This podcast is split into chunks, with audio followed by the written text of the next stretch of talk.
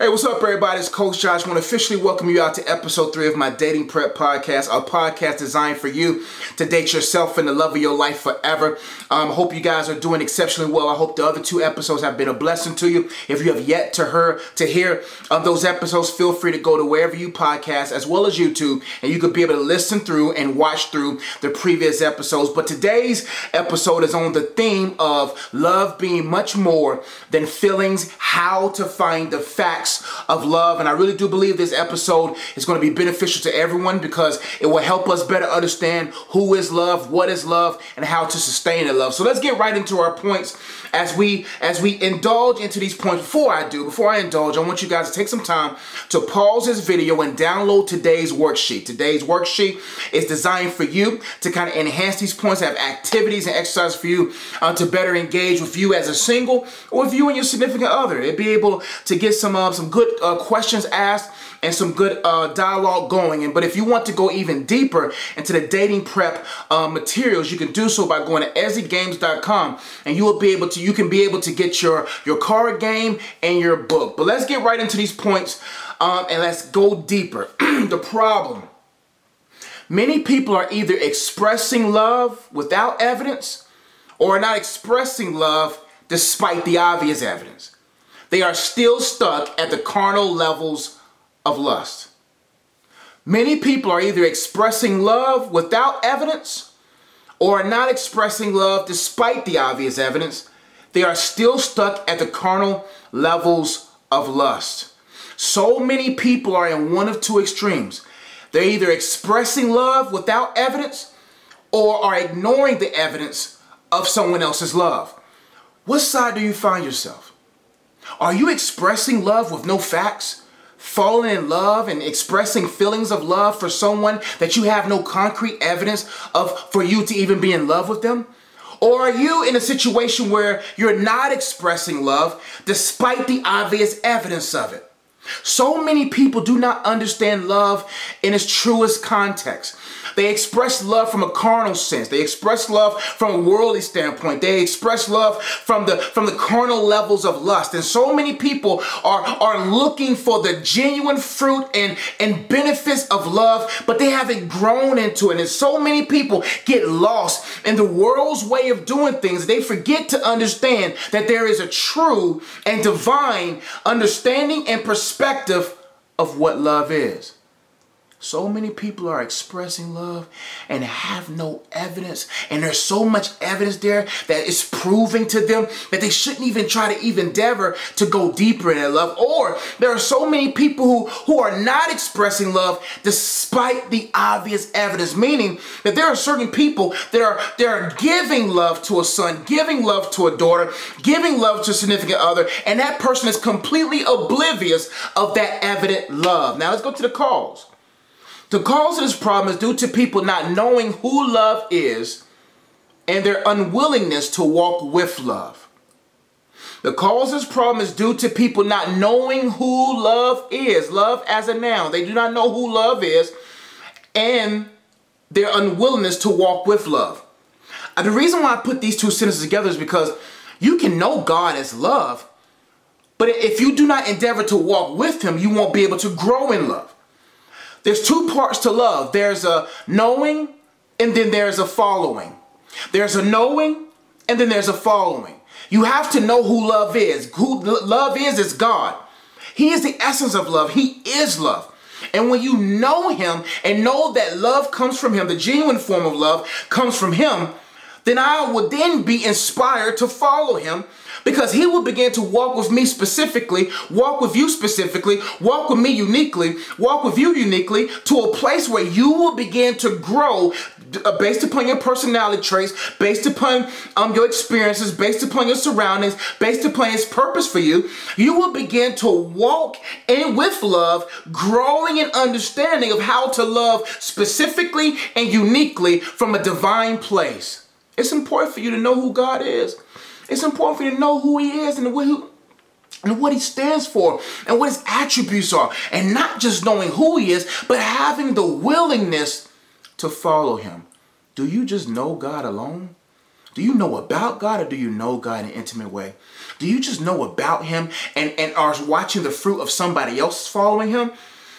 Or are you endeavoring to follow him? Next point, you don't fall into love, you grow into love. Write that down.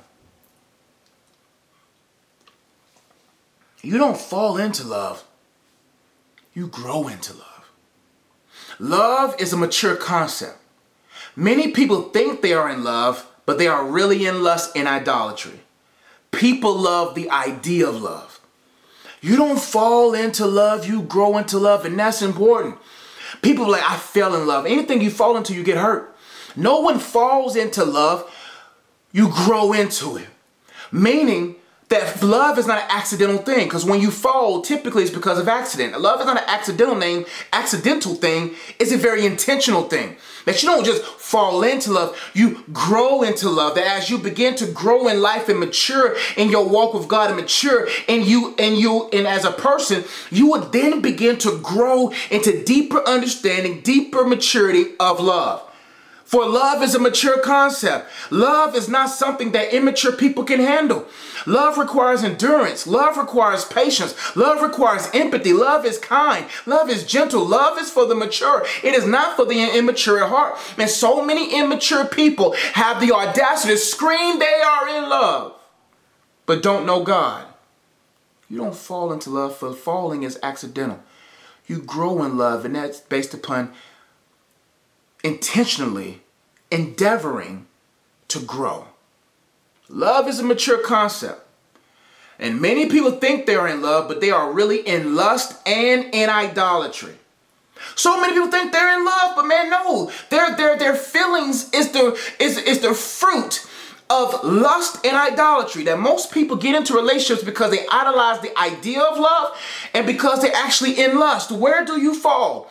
Are you in love because you know love? Or are you in love because of the infatuation, uh, a byproduct that bursts lust and idolatry in your own current state as a human person in your sinful nature? You are more prone to go after lust and idolatry. Lust don't even necessarily mean sexual. It just means the overbearing desire for something. The overbearing desiring, the overbearing desire for a relationship the overbearing desire for marriage, the overbearing desire for money, the overbearing desire for power. What do you have an overbearing desire for? The true desire was meant to be um, birthed out of God. True desire was meant to be control, self control, which is part of the fruit of the Spirit. That's what love was supposed to be. But if you have this overbearing, uncontrollable desire for a thing, you are actually operating in lust. And so many people, the reason why they want someone because they love the idea of love, but don't want to engage with what uh, for who really for who love really is. That love is for those who are willing to work hard. Love is not something that you can get overnight. Love is a process. Love is pruning. Love is patience. Love is love is power that is birthed out of knowing who God is as a person. Because when you begin to know who He is, you will naturally begin to understand what patience is, what kindness is, what gentleness is, what true love is.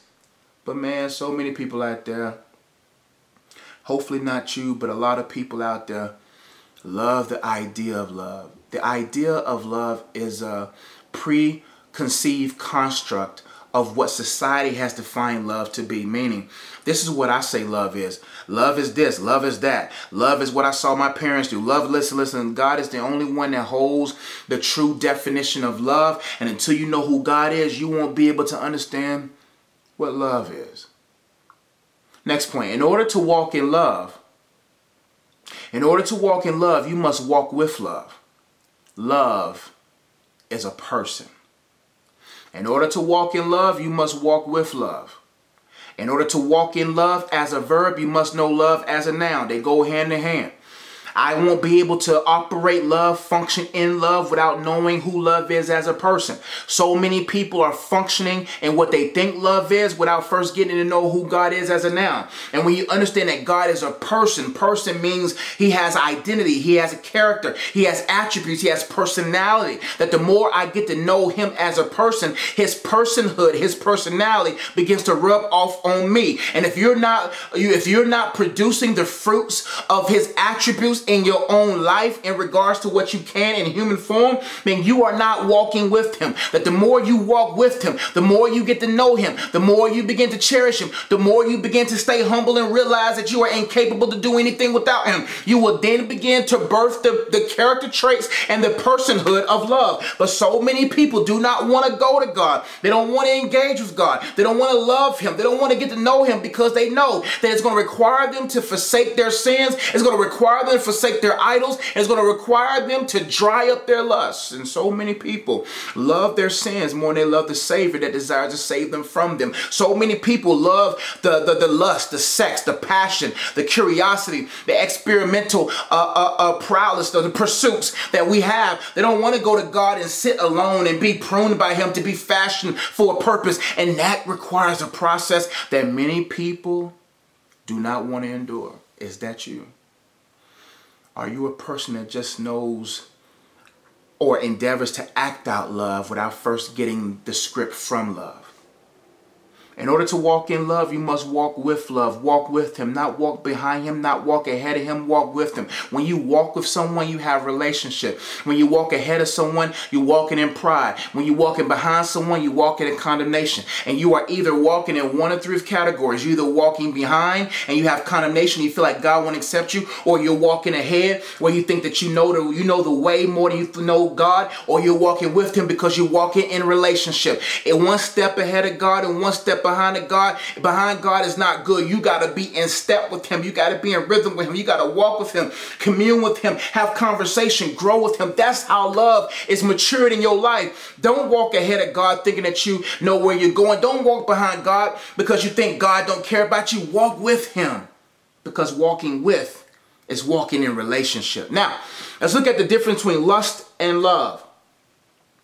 Lust versus love. For those who have their notes, let's go to the next point. Lust is a counterforce to love. Lust is a counterforce to love. Lust is the hunger or drive for carnal desires and the pursuits of carnal hopes. Lust is a counterforce to love. Counterforce means it's the opposite. It's the, it's the force that's trying to come against or to dilute the impact of. Lust is the hunger or drive for carnal desires and the pursuits of carnal hopes. Lust, like I said, is an overbearing hunger, overbearing desire for carnal desires, meaning I want this in my life to satisfy me. I want to eat how I want to eat. I want sex when I want sex. I want this when I want it.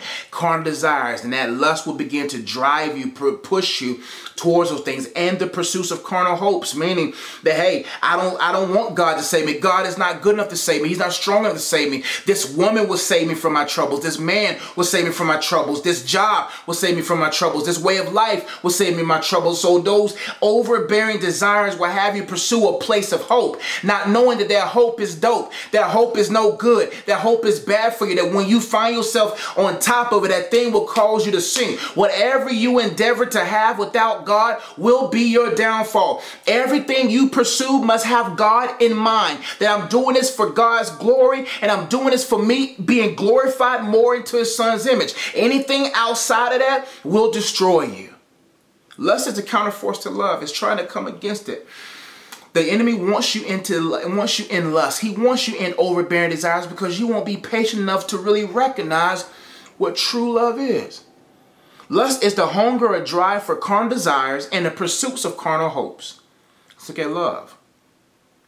Love is the ability to do these one, two, three, four, five things. Love is the ability to consider, to care, to correct, to commit, and to complete.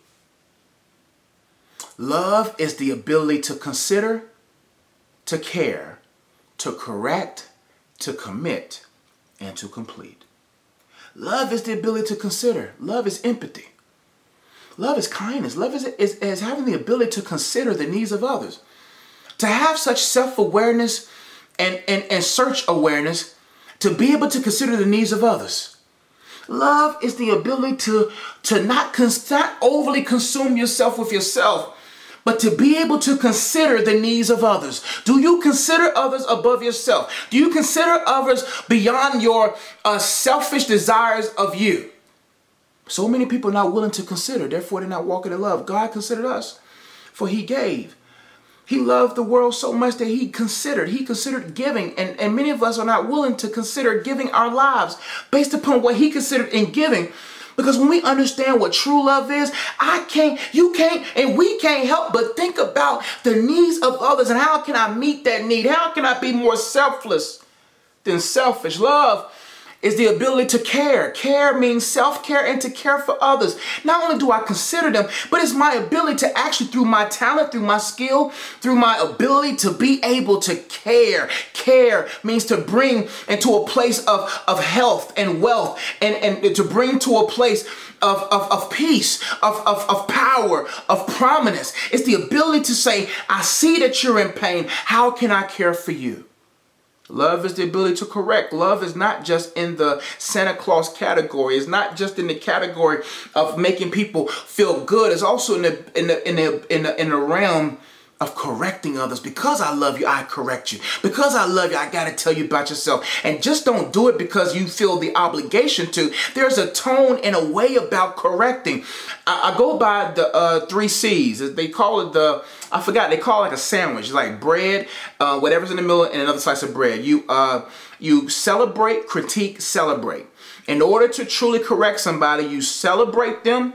Hey, man, you doing, hey, you celebrate the good things they're doing. Then you bring in the critique and then you celebrate again.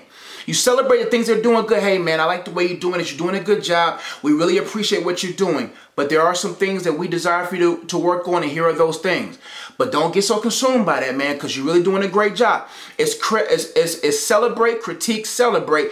And you're giving them critique, you're giving them correction, but you're also giving them on the opposite, on the outer ends, things that they are doing well. Not everybody wants to hear what they do wrong over and over and over again. There's an art form in, in, in helping people understand that I do recognize the good in your life, but there are some things that I see that you should correct. But I'm going to reiterate that you are doing a good job, that there are some good things in your life, but you bringing it home in a way that they can receive it. Love is the ability to correct. Things you let slide proves that you don't love. Things you let loose and let go without correcting proves you genuinely don't love them or you love your position in the relationship more than you do the relationship. Meaning you love them being in your life more than you will are willing to risk them through giving them truth. So many people don't tell the truth because they love their position in that other person's relationship and they don't want to lose them by telling the truth. No, I'd rather lose you with my hands clean than to keep you and eventually having your blood on my hands. I'd rather tell you the truth than love. I'd rather tell you the truth and what you should do than to close my mouth to keep you and then end up having your blood on my hands. If you tell the truth in love and you know that it was in love and you celebrated, critique, celebrated, and they still walked away, at least your hands are clean from the situation. That's what the coach does. I celebrate, critique, celebrate. If you don't want to be in my life, at least I know I can still sleep good tonight, knowing that eventually your blood will be on your hands and your blood, not even a drop, will be on mine. Love is the ability to commit. Love is a superpower that only God can give. It is only through God that I'm able to consider. It's only through God that I'm able to care. It's only through God that I'm able to correct. It's only through God that I can, can commit. I tell people all the time, a person's commitment to God will tell you a will give you foresight on their commitment to you. If they can compromise God, they will compromise you. If they can leave and walk away from God, they will leave and walk away from you. The measure of a person's commitment in your life is predicated to their commitment to God. And their commitment to God is based upon their relationship with each other. And if they have don't if they have a poor relationship with God, they will begin to loosen in their commitments. And if they loosen in their commitments, they will be in a carnal state to kind of try to compromise you and to getting out of your commitment the God to satisfy their carnal desires. And those kind of people are dangerous people to be in relationships with because they will cause you to compromise your commitment with God to feed their carnal desires. And now you're in condemnation, but they're still like vultures eating from your poor commitment. But when you're in love with God, I'd rather lose everyone and keep my commitment to God than to sacrifice my commitment to God to gain commitment with others. Love is the ability to complete. Complete is for those go-getters, those doers. Love, when you love God and you love people, you got to get that book done. You got to get that album done. You got to get that business concept done. You got to get the, you got to put that ministry. It, love is the ability to complete. Love is not competing. Love is completing. I'm not competing. I'm completing. The most people who get so caught up in competing, they complete for the wrong reasons. But when you're in love with God and you love his people and the people he's giving you a burden for, you cannot help but complete what you're supposed to do because you love God and you are in a, and you honor what God wants to through wants to do through your art form. Love is having the ability to complete things. God can't do anything that's incomplete. Ideas left in your mind are no good to God. Write the vision, make it plain. Write it on tablets. Give it to runners. Give it to people who can make something happen. But so many people, they don't love themselves. They feel like they're inadequate. Their love for God begins to wane. They have no burden for anyone, therefore, they complete nothing. Love is the ability to consider others more than yourselves. Love is the ability to care. Love is the ability to correct, com- compliment, not compliment, compliment too, that's another C, commit and complete. Let's go to some questions. Here are three questions you have to ask yourself when it comes to love. Three questions you must ask yourself when it comes to love. Who do you love? Why do you love them? What evidence do you have that they love you or that you love them? When it comes to relationships, it's important for you to ask yourself these three questions. You got to ask yourself, who do you love? Who do, who are the people that you love? Significant others, significant family members, etc. Who do you love? You can either pause this video now, you can get a sheet of paper, you can write down who you love right now. Write down the people that you love. Who do you love? Next, why do you love them? Why? All of us got who's, but many of us have not defined our whys. Who do you love and why do you love them? With your boyfriend right now, with your girlfriend, why do you love them? With your husband, with your wife, why do you love them? Pause this video, look to your wife, look to your husband, and begin to discuss why y'all love each other. So many of us get so consumed, for those in relation, we get so consumed with life and what we don't have that we forget the why or the reason why we love someone. You with them for a reason. You're with them because there's a reason why you love them. But so many people do not have a why. Last but not least, one of the probably the most important questions. What evidence do you have that they love you or that you love them? What evidence do you have that they love you or that you love them? Evidence. People expressing without evidence. Expressing love even with the obvious, obvious evidence that they shouldn't. Women are expressing sexual love to a man who are giving them no evidence that he loves them back. He zips up his pants just as quick, just as quickly as he puts it in. You have women, men who are expressing love and giving and sacrificing for a woman that won't even submit to him. Sacrificing to a woman that's texting other guys, don't care nothing about him, draining him of his anointing. Men who are who women who are who are submitting to men who don't have no way, no direction, have no desire to date them forever. Many people are expressing without evidence. There's no evidence. There's nothing there. And God is saying, look around the relationship. You see more shattered things than things that are whole. Look around your relationship. You'll begin to see that this is not even of me because there's no evidence evidence of God in it, then it means that it wasn't confirmed by God. There should be enough evidence in your relationship that God is there to give you the comfort that you need to press forward. But so many people are in relationships with no God evidence in it. There ain't no evidence of God, nothing but sex and orgies and passions and desires. And I say orgies because he's having sex with you with three women in his mind. She having sex with you with four guys in mind. And all this stuff is happening in your relationship and there's no honor, no reverence for God.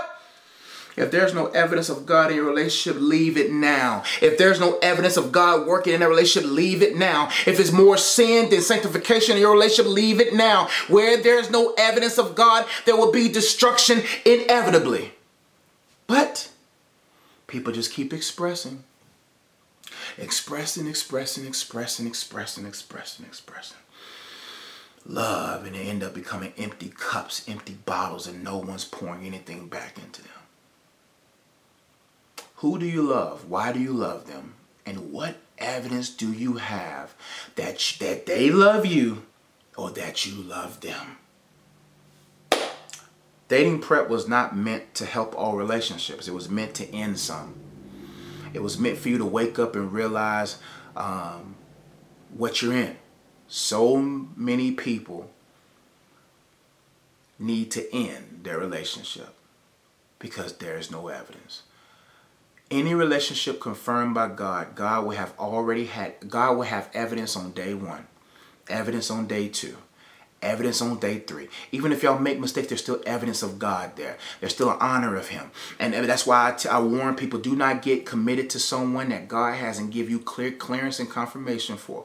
Because if not, you will begin to express love with carnal evidence. Oh, he hugged me. Oh, she touched me. Oh, she threw it back. Oh, he gave me this. Oh, they did this. Oh, they said this. Just because someone says and acts in the infatuation stage of love, of, of the infatuation stages of, of connecting with someone doesn't mean that's evidence. Just because he hugs, just because he loves, just because he's a good guy, just because he's a good girl doesn't mean that's the one for you. It doesn't matter what evidence you think. You got to have concrete, God confirmed evidence in your life to reassure you that this is right for you. Evidence like, let's fast and pray about this thing because we want to make sure this is right. Let's slow things down until we have confirmation. Let's surround ourselves with people that, will, that can hold us accountable. Let's make sure that we read and pray together and grow together. Let's let's let's make sure that, that God is held in honor. I'm not going to touch, I'm not going to do anything to you that's going to make you feel condemned. Those are real evidence. Where there's no conviction or honor for God, there will be inevitable compromises. If there's no conviction and honor for God, chances are that relationship might not be from God, possibly 100, maybe 99.9% chance that relationship is not from Him. Facts and feelings, let's go to here quickly. Observance versus overlooking. Look at some definition. Facts, by definition, is a thing that is indisputably the case. A fact is anything that's indisputable, that you can't dispute it, there's not evidence out there to dispute it, that this is the case, that God is a fact and there's no indisputable evidence against it. That the, this is red and this, there's no indisputable evidence that it's red. This shirt is indisputably blue. Facts, feelings, definition, an emotional state or reaction. An emotional state or reaction. Feelings is two things it's an emotional state, meaning that you are an angry person. You are a lustful person. It's an emotional state, a state of emotions that you live in and live by, and it defines you. Emotional state. Eh, depression is an emotional state. Happiness is an emotional state. Anger is an emotional state. That means you've been in this state of, of emotion for a long period of time. And a feeling is a reaction. That's where all of us have. We either are, both of us, all of us have these two. We are either in a state of emotions or we react. Feelings are reactions. Hey, you do something to me, a reactionary feeling comes to the surface, and that's normal and that's natural. But when it becomes unnatural and uncontrollable, then it becomes then it becomes feelings, uh, negative emotional states, or all or always emotionally reacting. Let's go to some other points. Number three, Undisciplined feelings will always have you overlooking the facts. Undisciplined feelings will always have you overlook the facts. When your feelings are not disciplined and your feelings are not controlled by the spirit, by the fruit of the spirit of self control, then they will always have you overlook the facts. When you have overrushing emotions for a thing or feelings for a thing, you will naturally overlook the obvious. Love is much more than feelings, it's facts. It's having the ability to see beyond what's present. When you have disciplined feelings, you are actually logistically uh, pursue, uh, uh, perceiving things in their correct state. That you know he's no good, you know she's no good, and you have plenty of evidence evidence, but because your feelings are undisciplined and you're soul tied to that person, you fall right back into the relationship. That's what the enemy wants out of you in my life. He wants us to be so emotional, so reactionary, so reactive and not proactive that the moment offense occurs, you react with feeling versus facts. That's why I don't get into political battles, doctrinal battles, theological battles, uh, cultural battles, because I'm not going to fight with people who have no discipline in their feelings. Because the moment that you give them factual evidence that their argument is not right, they will fight you to the death, even with, with even with proven evidence before them. The enemy has constructed a world system, a world, a life of living in this culture today where everybody's emotional, everybody's uh, sunken into their feelings to a place where you can give them thousands upon thousands upon thousands of paragraphs of facts and they will still kill you. They will talk about you, they'll ridicule you, they'll pick on you, they'll laugh at you, they'll disgrace you before many, even with the facts before them. The enemy always wants you to have an emotional connection to things without having the ability to logistically process them. This world system was designed for you not to think for yourself. God gave you a brain to think. God gave you a brain to process. And when you see that there are more cons than pros, then you, if you stay in there, it's because you have low self-esteem, you're insecure, or you love the idea of love, or you feel like there's nobody out there. But if you have the evidence and the faith in God that He will supply all of your needs, and that includes a, a significant other, when you know that to be true, you can let them go let her go because you know you are not in this world to, to, to, to, to be consumed with the world's way of love. You, you were created to be loved by and to fall in and to grow in love with the Father. And when you know that, when you, next point, let's read that. Discipline feelings is the fruit of observing the facts. Discipline feelings is the fruit of observing the facts. When your feelings are disciplined, you are in an observation state and you're able to observe the facts and move accordingly. Some of you guys right now are in relationships or setting yourselves up to be in relationships with individuals with undisciplined feelings. Some of you guys right now are with people or setting yourself to be with people where in the column of pros and cons, there's triple the amount of cons and there are pros. Everybody has a pro, but no pro is bigger than 50 cons. you hear me? There's not one pro in the world, pro, uh, a good thing, a good trait that can outdo 50, 10, 12, 14, 17 cons. There's 17 cons. We ain't talking about superficial cons. Oh, he's one inch shorter than my height requirement. Or he's this or she's that. We're talking about red flags. We're talking about, man, he's this, he's that, she's this, she's that. No love for God, nothing there. Immature babes, all these kind of things. There's a lot of things that you should be able to say. There's too many cons in this list. It doesn't matter if that man smells good. You have one pro for him, he smells good. You got one pro for her and she's well, she's well shaped. But 50 cons? Do you know how many people stay in relationships with people who have three or four pros but 70 cons? That's not wise. But so many people love the idea of love so much. They fear loneliness so much that I will save him. You can't save him. You can't save her. People who have not been saved by God don't want to be saved and you do not have the power, the time, and the energy or the ability to save someone from character flaws that have yet to be put on the throne before the throne seat of Christ with powerful, uh, with, with uh, conviction and conversion. But so many people think they can save others. Let's keep going. Let's talk about the two, two different things expression without evidence then we're going to talk about expression with evidence. Expression without evidence and expression with evidence. Expression without evidence is the process by which the enemy wants you to go through so that you'll be expressing love despite the obvious evidence or expressing love without evidence. And the last part, expression with evidence, is, is where the process by which God wants you to go through where you begin to express from the evidence versus expressing towards evidence or without evidence. Look at the expression without evidence. Number one, it begins with emptiness. The enemy focuses on your emptiness. You're incomplete. God is not enough. Look at you without. Look at them with everything.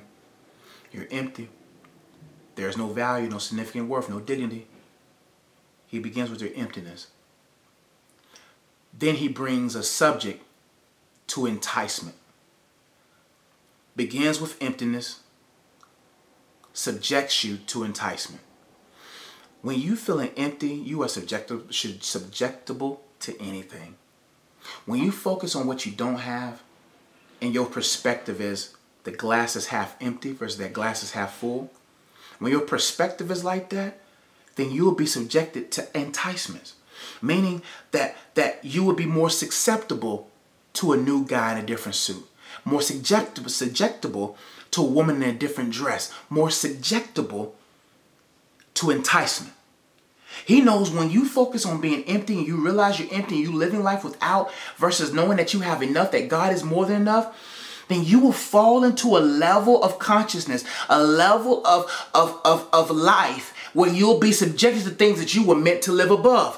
When he begins to have you focus on that life is more than, when you begin to look at life as half emptied and half full, you will begin to get a perspective down here. And then the things that you were supposed to walk over, walk above, and, and, and, and conquer will begin, you'll be subjected to their enticement. So many people should be walking over the effects of lust and pornography and sleeping around, walking above the effects of, of pride and envy and jealousy and deception. But yet they allow their self-esteem and their self-consciousness to sink below what they should be subjective over. And now those things that they should be subjective over, not subjective over them. And they fall into the enticement of things that God never intended for them to be enticed by.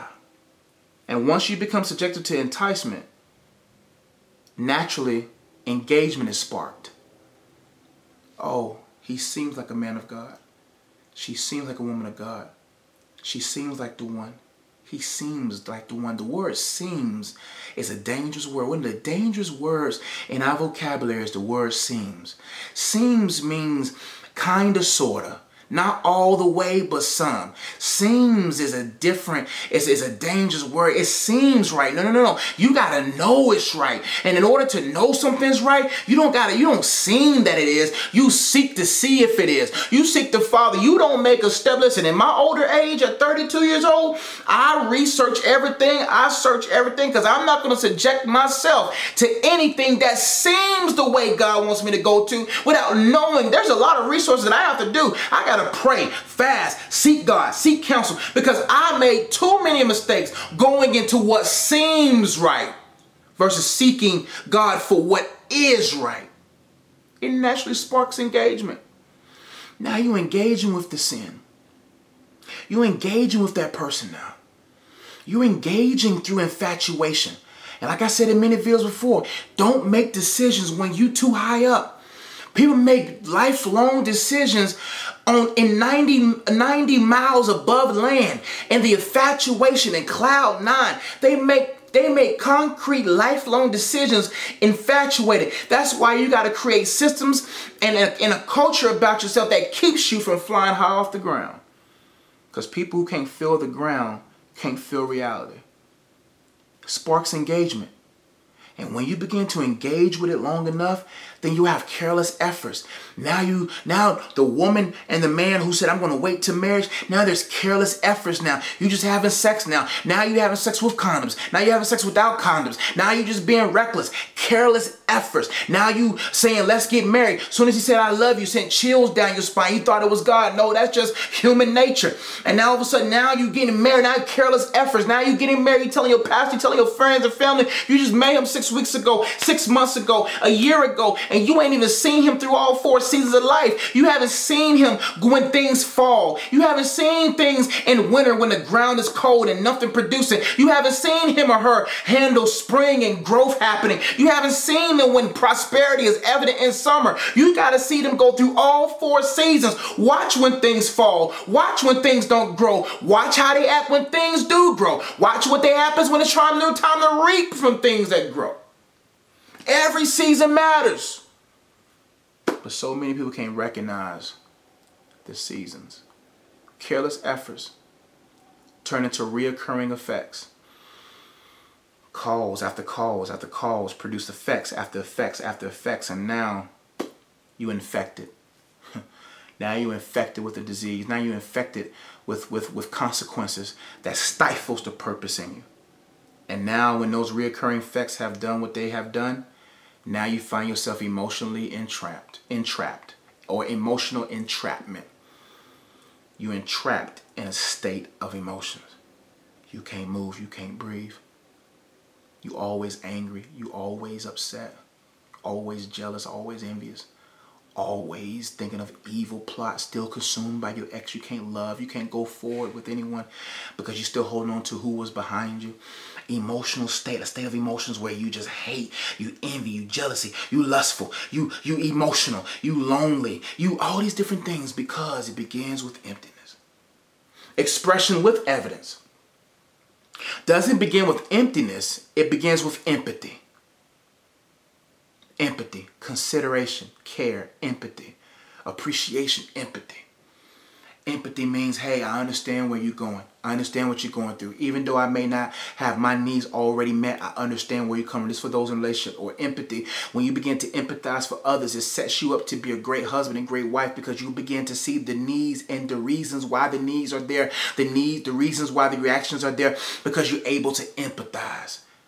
Expression with evidence begins with empathy. Empathy is understanding. Empathy is able to put the shoes on. Empathy means I'm full of something. I'm full of a character trait. I'm full of a nature of God. I'm full, therefore I'm actually seeing and believing and acting off of his, off of who he is. There's empathy. I'm full of something. I'm not because when people are empty, they don't have room for empathy. They don't they don't have no conscious of empathy. But when people are, are full of God, they begin to have empathy, understanding, and the ability not to be selfish. From empathy, empathy leads to continual education. When it comes to love and people who are mature, it begins with empathy, understanding, processing, logistically understanding things, which leads to deeper education. I'm just not going to just do things without knowing. Education, God, reveal things, educate me, develop me, grow me, help me to be able to see things. It leads to continual education. That I'm not going to stop at this level and think I know it all. I'm an empty cup and I go into places expecting to learn and to glean from things. Um, it leads to continual education because when I express love from education, I'm expressing from fact. I'm expressing from what, how, what the Word of God says about it. And it eases emotions. When I know that, that I felt the fullness of God in me and I'm empathetic to the needs of others without sacrificing self care, and I continue to educate myself, it eases my emotion because I know why I'm here. I have no need to worry. I have no need to fear. You ain't the one. Or if you are the one, I understand. It eases my emotions. I'm not full of myself. I'm full of God. Then my eased emotions, I'm not stuck in an emotional state of anger, but my emotions are at peace. And even though I go through friction and frustrating periods, I know how to quickly get my emotions at ease through prayer and praise. Then my efforts are controlled. Number four, controlled efforts. I begin to control my efforts. I just don't do things. I love you, but I ain't rolling with you. I care about you, but I ain't stupid. You a nice guy, you just ain't the one. You a beautiful woman, you just not it. Controlled efforts, I just don't do stuff. No, we're not having sex. No, we're not doing that. No, we're not engaging in a sin. No, we're not because I'm empathy. I understand if I do this sin to you, it's going to produce this sin to you. So you always thinking two to three moves ahead because you empathize and you educate on what the word of God says and what basic common sense says about things and your emotions are at ease. You're not reactionary. You're proactive. And now your efforts are controlled. You're like, man, I actually have self-control. And when you have control efforts, it builds endurance because endurance boils down from understanding. I'm enduring this because I know there's a prize. I'm enduring this because I know there's a purpose. I'm enduring this because this was confirmed by God. When you know that something's confirmed by God, you don't allow whether or not you like the person or not dictate should you leave them. No, this confirmed by God. I may not like you all the time. I might not feel in love with you all the time, but because I honor God, I know this from God, I'm going to endure. It builds endurance. The more you the more you have empathy, the more educated you are, the more your emotions are at ease and knowing how to make them at ease and the more that your efforts are controlled, you will have the endurance. And when you build endurance, it leads to raw and real evidence. You begin to see why that person loves you. You begin to see the evidence. You begin to see evidence in you that you're maturing. You begin to see evidence that that person is the one. You begin to see evidence, but that takes time. You begin to express from the evidence. I have evidence from God that I should continue in love for you. I have evidence from God that I should continue in love with this craft, this, this purpose that I have or oh, seeking. Real raw evidence comes from empathy, education, eased emotions, controlled efforts, and endurance. If you don't find that process in your life, you're not going to be able to see the real and raw evidence. It all boils down to perspective you got to be in a place where you can actually see the real and raw evidence. Now let's find the facts of love. The facts of love is found in 1 John 4, 7 through 21. In this text of scripture, you can see the acronym facts spread through it. But before I get into the text, let's break down this acronym and then we're going to go to the scripture and see how uh, we ought to position ourselves to understand and to know who God is as love and to operate in that love. Let's break down the acronym F-A-C-T-S. The facts of love. Love, number one, F, is found in and is from God. A, requires awareness. C, cultivates and grows from confession and is confident. T, has no torment or fear. S, must be shown to everyone. Now let's break down the scripture where we can find these, these, these letters manifested in and see if we can get some better understanding and clarity on how we can uh, better understand God who is love and to operate in the love that he designs or desires for us to operate in. Let's read the first part, 7 through 12, to find the F. Excuse me, it says, Beloved, let us love one another, for love is from God. And whoever loves has been born of God and knows God. That verse right there is so meaty, it's so heavy. Let's break it down. It says, Beloved, let us love one another, for love is from God. In order for me to understand love, I must know that love is first from Him. Love is not lateral, love is vertical. It comes from above. And it's, uh, for love is from God, and whoever loves has been born of God. And in order for me to really understand love, I have to be born again. Salvation is imperative for you to bear the fruit of genuine God, divine, original love. So many people are just um, borrowing uh, um, perspectives from other people's love and, and trying to garner some kind of equity and, and, and understanding in regards to what people and society and the world displays love to be. But God is like, no, no, no, no. True love is born of me. That in order for you to love your father, love your mother, love your husband, love your wife, love your children, love your purpose uh, uh, uh, adequately, you have to be born again. So many people are trying to birth love and birth experiences, but in, in, order for you to birth love and have that love be manifested wherever you want that love to be, you have to be born that love. And let's keep reading. And whoever loves has been born of God and knows God. Do you know him? Most people who follow God know about God but don't know him intimately. God wants to know you and he desires for you to know him uniquely. Me knowing God and you knowing God is not going to be equal. He has a unique way of expressing himself to you to, based upon your personality, based upon your character traits, based upon your passions, your loves. He wants to have a unique relationship with you. We're all saved the same way, but we're not sanctified the same way. He wants a unique relationship with you, and that's how he wants to know you. Because the more you begin to know him, the more of his love will be uniquely tailored to you, and your expressions of love will be tailored to you and expressed through every everyone that, that, that deserves that kind of love from you, no matter what position you hold. There's a love that has to be given in every position. the position of a father, the position of a mother, the position of a child, the position of a, a business owner, a leader, an entrepreneur, a councilman, a politician, whatever. Every position requires some kind of love to be given, but you're not going to be able to give the genuine God kind of love if you haven't been born in, of it, if you don't know that it's from Him, or if you haven't allowed yourself to know him. Let's keep going. Anyone who does not love does not know God because God is love. In order for me to know love and operate and function in love, I must know that God is love. Now, capital N, capital L, he is love. And when I understand it, I will endeavor to get to know him. God, show me how to love. Show me, give me the tweaks and the and the twist on how I can apply love uniquely in whatever realm of my influence. But when you do not endeavor to get to know God, you won't make the necessary adjustments to be able to adequately, divinely, genuinely express that love that your son needs, your daughter needs, your husband needs, your future husband, your future wife, your current wife, whoever, they won't be able to really receive that love if you don't know how God wants to uniquely tailor his deposit of love in you to express uh, in your position to them. They need your fault. They need your love. They need your expression. But if you don't have evidence of God in your life of being born again, you won't be able to express the genuine evidence of love that the people who need you need to see. Let's keep going.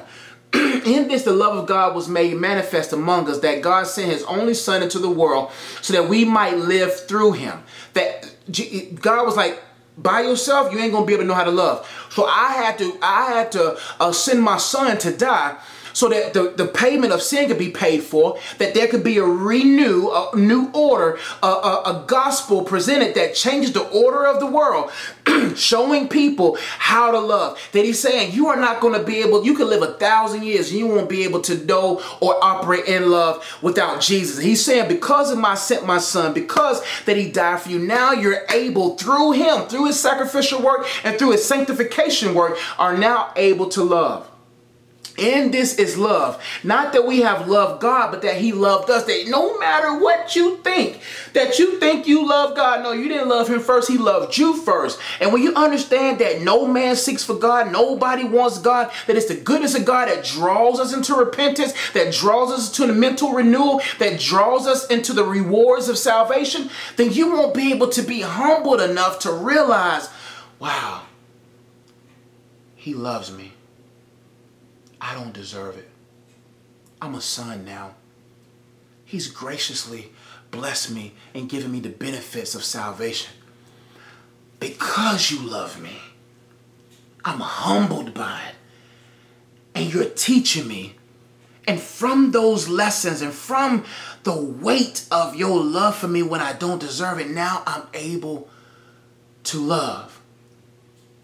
In this is love, not that we have loved God, but that He loved us and sent His Son to be the propitiation for our sins, to, to, to take on our sins, to die for the whole sins of humanity. Beloved, if God so loved us, we also ought to love one another. He says, if God can go through that great measures for you, surely, if you allow that to rest upon you as a burden, surely you can be able to love everyone. If we love one another, God abides in us and his love is perfected in us. If God really abides in you, you can't help but love. If you're unforgiving, resentful, bitter, jealous, envious, wicked, evil, uh, manipulative, prideful, you're practicing things that's keeping God from abiding in you. But when you remove those things out of your life, then God can take residence and abide in you and grow in and out of you. And so people, when they're around, they be like, man, your love is different. Your, your genuineness is different. Um, listen, that's why I endeavor to genuinely love you. I gotta have God in me. And anyone who's around me, they can testify that Josh is genuine. Even if they don't like me, even if they got questions about me. But when you get around me, it doesn't matter if I know you're talking about me. It doesn't matter if I know you don't like me. It don't matter if I know that you have a skewed view or skewed perception of me from YouTube. I'm going to love you. And when you, and when and when God abides, you can't help but see people for who for how He sees them. And when you really want to walk in that love, you would genuinely adopt his eyes, his perspective, and say, man, everyone deserves access to my love because they made in the image of God. A requires awareness. Verse 13, it says, by this we know. Keyword know. You have to know, man. The facts of love is knowing, awareness, that it requires me to be aware of, of what Christ did for me, what the cost of that love, the pursuit of that love, who love is, how love should be operating. I have to know People be just just experimenting with this thing. They don't know love. You got to know what's required of you. It says, by this we know. Because of what Jesus did, now I have a deeper understanding. Now I truly know. Now revelation is set in. Now I can really see what I need to see. For by this we know that we abide in him and he in us because he has given us his spirit and we have seen and testified that the Father has sent his son to be the savior of the world. Hey man, he says, man, when you know this, you will appreciate his spirit. By this we know that we abide in him and he in us because he has given us his spirit. Man, when you know the spirit of God is in you, you will be dependent. It requires awareness. God, I'm not I'm not in tune with your spirit. I could have loved better there, but I was in my flesh and not in your spirit not by might, not by power, but by his spirit, says the Lord. Many of us are going by might. We're trying to execute through our power. We're trying to do all this stuff in our merit, our effort. You ain't going to be able to love her without the Spirit of God. You ain't going to be able to love him without the Spirit of God. You ain't going to be able to, to court her without the Spirit of God. You ain't going to be able to meet her needs and his need without the Spirit of God. You got to do it by his Spirit. I have to be, I have to be aware that it's not of me, but by his Spirit. And when you understand that, you will acknowledge the Holy Spirit. You will get to know the Spirit of God. You will be like, man, because the Father sent the Son has given me a spirit, now I can testify knowing that I can do it because I have been empowered by a spirit to do it. The facts of love is number one is found in and from God. Number two, requires awareness, of the, a certain discernment that says, I need his spirit. You can't love without a spirit. You can't. His spirit is the is the is the is the essence that carries the components, the fruit that you need to bear in this life for your daughter, your son, your husband, your wife, your significant other, whoever it may be, can be able to receive divine inspired love through broken vessels. That's the miracle. To turn your other cheek, to give your coat, to go an extra two miles, to lend a listening ear, to stick closer than a brother, that requires love. It requires awareness. I have to be aware of how desperately I need the Spirit of God. See? Love cultivates and grows from confession and is confident. Let's look at verses 15 through 17. Whoever confesses that Jesus is the Son of God abides in him. That in order for me to really, really understand this, I have to know that, that it grows and it cultivates from my confession. Whoever confesses that Jesus is the Son of God, God abides in him. In order for God's love to abide in you, you have to confess that Jesus is Lord. Lordship means, hey, you're responsible for my life. I need your help. Not only do I rejoice that I have your spirit and I'm aware of it, but man, because of my confession, because of Jesus, because of who he is, now I am able to cultivate that love in me. And confessing Jesus Lord is not just for salvation. Yes, that is for salvation, but confessing Jesus Lord is a, is a great uh, warfare tool against the enemy. That He is the Lord of my life. He's the one that has a on thousand hill. He's the Lord of. He provides for me. He cares for me. He protects me. He's my hedge. That as my love grows, I can stand for my love. I can stand and grip, knowing that I confess Jesus as Lord. He's the Lord of my life. He's the one that's going to lead this family. He's the one that's going to grow this family. It's going to cultivate from confession. It cultivates and grows from confession. Let's keep reading. So we have come to know and to believe that. So we have come to know and to believe the love that God has for us. God is love, and whoever abides in love abides in God, and God abides in him. By this is love perfected with us, so that we may have confidence for the day of judgment, because he, as he is, so also we in this world. That's powerful. So we have come to know, we have come to knowledge, we have come to know, we have come to a, a more of awareness.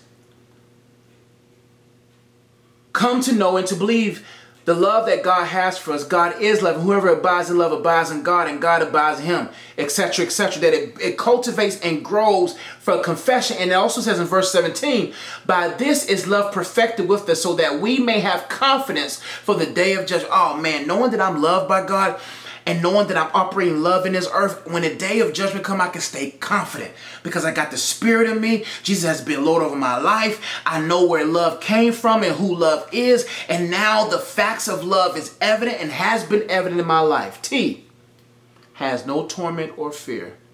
There is no fear in love, but perfect love casts out fear. For fear has to do with punishment or torment, and whoever fears has not been perfected in love. We love because he first loved us. So many people are afraid to love because love requires sacrifice. God wants you to love, but that doesn't mean the deep parts of your love or your heart has to be in the mix. So many of us have been hurt, therefore we don't want to love because we want to guard our hearts. There's nothing wrong with guarding your heart, but you have to make sure it doesn't keep you from loving, even loving your enemies, even loving those who despitefully using you. Being like Jesus on the cross where he says, uh, Father, forgive them for they know not what they do. Basically saying, Father, I love them, man. Forgive them, man. If they, they're just immature, they don't know. You got to show that love to that uncle, that aunt, that man, that woman, that person that abandoned you, that misused you. Love them despite what they may have done. Now, it's not easy. It's a process, but you got to allow that process to work. And if you don't allow your heart to heal, you ain't going to know how to uh, help anybody else. Hurt people, hurt people. Heal people, heal people. And until your heart has been healed and made whole, you ain't going to be able to hold hold nobody in this thing called love. You're not going to be able to love others because you're tormented by fear. You got fear in your heart. You you too you too afraid to give and let go that even if God brought that special one in your life, you won't be able to know how to love them. But God is not going to bring you anyone if you still harboring fear in your heart because that fear will torment the one that wants to love you. You got to allow God to heal you. And if you're in a relationship right now tormented by fear, you got to cast that spirit of fear out. Get a sheet of paper right now and write down why are you afraid to love your husband? Husband? Why are you afraid to love your wife? Or if you're single, write down why are you afraid to love, period. Write it down and write down the people who affected you, who hurt you. See it on paper. And when you see it on paper, you will be able to forgive them. You will be able to see, man, what the word of God says about him. Like, man, I can forgive them. If God has truly forgiven me, I can truly forgive them. And what helps me forgive those who abandon me and hurt me is to realize that my sins against God was greater than their sins against me, which humbles me knowing that if he can forgive me and my sins were greater than the sins that was committed against me, surely now I can forgive. But you can't forgive if you don't understand how much you have been forgiven. But if you don't understand how much you've been forgiven, how much you're loved, you're going to be tormented. And the facts of love is you can't do this thing afraid. Faith is the, is the fuel of love. Faith in God, faith in yourself, faith in your significant other, dissecting and delegating your faith equally and adequately. That's knowing that ultimate, your ultimate faith is in God. And then God's going to allow you to hold some faith in yourself. And then God's going to have you have to put faith in someone else. Your faith in God, that's your foundation. Your faith in yourself is your walls. Is your walls. is, it's your cover. Your faith in yourself. I, I believe in myself because of who Christ is. I can do all things. And then your faith others is your service, is your giving, is your trust, is your partnership, is your covenants. If you don't, if you're too afraid to love God and you're afraid to love yourself, man, you ain't gonna be able to love nobody else. Fear has torment. And S must be shown to everyone. Verse 20. If anyone says, I love God and hates his brother, he is a liar. For he who does not love his brother whom he has seen cannot love God whom he has not seen. And this commandment we have from him, whoever loves God must also love his brother. Faith is a supernatural manifestation of something that you cannot see, tangibly operating in your life. The early part of scripture talks about that no man has seen God. It's also it's all it's as the writer was setting you up for the last scripture saying, Hey, no one has seen God. So you can't sit there and say that you love God but hate your brother. He said that's not how love works. Because you have been born of me and have tangibly felt me, then you can naturally begin to love your brother. Hate is not in the equation of love. Wherever there's hate is, there's no love. And so many people hate people. They despise people. They've been hurt by people. That hate has gripped them. And they worship God on Sundays. They praise God whenever they have a chance. But they despise someone. Who do you hate right now? Because your hate for your mother, your hate for your father will affect your future relationship. Whoever you hate now will affect who you try to love now. Whoever you whatever hate you harbor now is going to keep your relationship at bay. And your relationship won't even sink. I mean, not a sail, but it will sink. It's crazy. The ship sinking by the harbor? Shouldn't, it's so crazy that so many people's ships are sinking anchored at the, with the hate that they're harboring. It must be shown to everyone. When you know that God's love was for everyone, including you, you can't help but show love. That doesn't mean you show um, the same amount of love to everyone, There's access levels to your love, access levels to your heart. Not everybody, not everybody deserves five hours every time. Not everybody deserves intimate moments with you. There's different uh, levels of love. There's people who you love at the sidewalk. There's some people that you love in the front yard level. There's some people you love on the front porch level. There's some people you love in the living room level. And there's some people you love in the bedroom level. The, so it's crazy how many people are allowing sidewalk people to, to, to experience intimate uh, bedroom love. There's levels to it, but everyone gets access to some, some kind of love. When I see somebody out there I don't know them, hey, how you doing? That's a form of love. When someone's on the front porch near your neighbor, they don't come to my house, but I talk to them maybe 20 minutes. And for people who are my family, they come in the living room, but only my wife gets the intimate parts. But when you understand that everyone gets access to your love, you will be poised and humble enough to show that love to everyone. The facts of love Love is found in and is from God. Love requires awareness. Love cultivates and grows from confession and is confident. Love has no torment or fear. And love must be shown to everyone. I have a feeling fact check. I have um, exercise for you, for you guys to engage in for the next couple of weeks or so. The process, the process of, of, of, of, of feeling feeling the right way, the facts, the process. Feel, find, flood out, follow through, finish. When it comes to really loving somebody and loving like God wants you to love, you have to feel. Number one, it's okay to feel. I, this video was not meant for you to feel like I can't feel no emotion. It's important for you to feel. When something happens to you, let your feelings let you know what's in your heart. When your feelings come to the surface, next point you find, you find the reason why you're feeling this way. Never let your feelings go without a fact check. That's why this thing is called feeling fact check. Your feelings must be fact checked. So when you feeling someone abandoned you, someone hurt you, someone disappointed you, somebody is interested in you, somebody intrigues you, when those feelings come to the surface, you cannot allow those feelings to reach the person that you have feelings for without taking the time to find the facts behind those feelings. Who, what, why, when, where, how. Why? Why do I feel this way? Who am I feeling this way about? What are my feelings? When did these feelings occur? Where did these feelings come from? How did these feelings get here? Who, what, when, where, how? Find the facts behind those feelings. Then when you find those facts, flood out privately the excess of those feelings. Flood them out.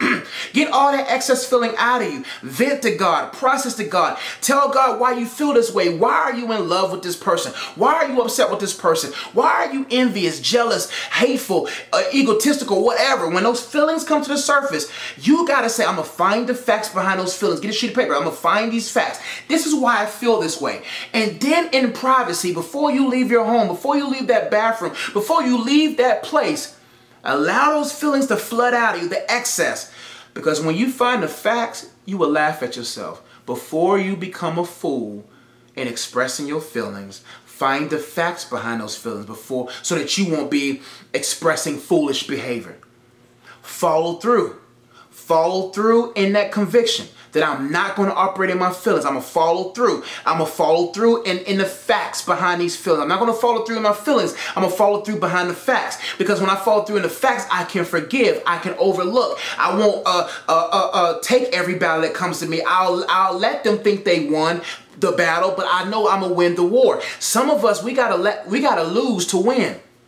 Some of us, we understand that, that game. That game I play all the time. I lose to win. When someone thinks they won up on me, I'd rather walk away, even though everyone else in the, in the audience may be like, ah, Josh lost. Look at him. He been punked. I actually won. Sometimes you got to lose the battle publicly so that you can win the battle, win the war privately. So your integrity is still intact. Your name is still solid gold. You're able to move forward. You follow through behind the facts. Now flooding in to the feelings. And then after that, you finish. You finish the assignment, you finish the course, etc. Now, here's exercise. I want you to answer these questions and process through this. If you haven't got the worksheet, you can download it right now at the links below or the links in the comments box. How and what are you feeling? How are you feeling personally in this phase of your life? Not good at all, so, so, good, great. Why the answer above. Next question, what feelings are you feeling now? Who are they towards and what are their triggers? Write down, there's a list for you to write down your feelings towards whom, who are the people that you have these feelings towards, and what are those triggers. What facts did you find behind your feelings? The feelings from above. Write down the feelings that you have, factual or not factual, meaning should I flood into or should I flood out? And what are the evidences that's behind those feelings or love?